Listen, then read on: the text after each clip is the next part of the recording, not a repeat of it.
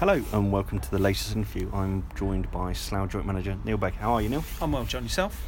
Yeah, not too bad. Obviously, uh, after you know a strong run of results in the league, this one's gone against you. How, what are your initial feelings? I thought we got what we deserved. Um, if I'm honest, I don't think we were we were quite at it. Um, we start obviously started and uh, we got a great goal from Putts. Um, but we, we, we just said that the quality today wasn't quite there, and we've had a, a bad day at the office. You know, we picked up a couple of injuries in in Togs. He's uh, gashed his ankle and had to come off after 10, 15 minutes, and and Stoney's had to come off at, um, at half time. You know, with a rec- recurrence of his hamstring problem. So. Um, you, you factor in Niz is sent, uh, sending off after about 55 minutes, and uh, it's going to be a tough afternoon. And um, we were just disappointed with how we how we went uh, for the for the last 30 minutes. You know, sometimes when you go down to 10 men, you try and uh, try and sit in and, and dig in and, and try and nick a point, or you know even try and hit them on a break, but.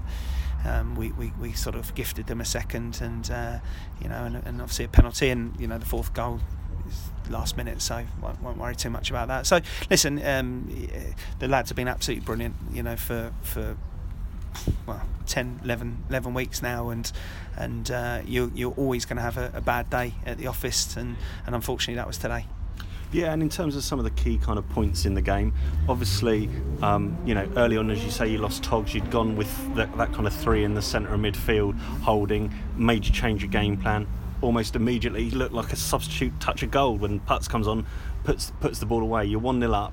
You have a great chance to go two 0 up. Keeper pulls off a stay, save off the post. Did you feel that was a that that could have changed the game? Well, absolutely. If you go if you go two 0 up against a, a young side, um, then then you've got you've always got the chance. But I thought they were you know they were really really good side. I thought they, they kept the ball well and uh, and they caused us problems today. Um, uh, I don't think we've done ourselves justice today. Um, but you have to take hats off to them and, and say well done. But yeah, I mean, if we if we go two 0 up, it's a it's a completely different game. But the keepers keepers pulled off an absolute worldy save. So. And then down at the other end, the goal that you conceded to equalise, it just I don't know quite how it squeezed in. No, we just asked asked what happened in the, in the um, in the changing rooms because it was a, it, I think it was a missed missed um, misplaced corner, if I'm brutally honest, and uh, the lads just nipped in in front of Dunny and, and just sort of stabbed it home. So, uh, very disappointing goal to concede after after the way we've been defending for a long time. So, um, but it is what it is. Uh, it, it, it's one of those games that you just have to try and forget about and, uh, and move on to Tuesday. And another kind of critical moment in the game was the sending off, uh, the, the tackle on the halfway line, rash tackle, many would say. Was it deserving of a red?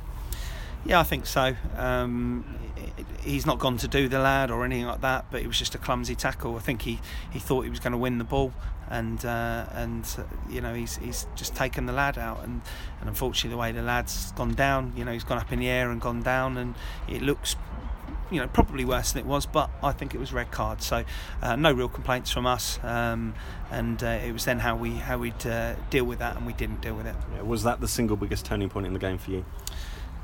Um, I don't really, as you say, probably the the save from the keeper to you know. F- for us to potentially go 2 0 up. I mean, I think that's a that's a, a, a big moment in the game. Um, listen, when you go down to ten men, it's it's always difficult. But I felt felt that even with ten men, that we could try and keep ourselves in the game because we are normally quite solid. But we Just did lost your head for ten. Yeah, minutes. we did. We did. We lost the head for ten minutes, and you know we said look, don't don't go chasing the game at that point and try and try and hit them on the break. But it just didn't happen. So.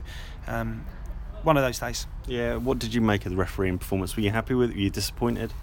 I've got no comment to make on the referee. He's ref the game and um, he's done what he's done. um, yeah, I mean it's, uh, it's there's maybe one or two decisions that should have gone our way and and, and maybe the other other way as well. So uh, listen, I'm not going to blame the referee today.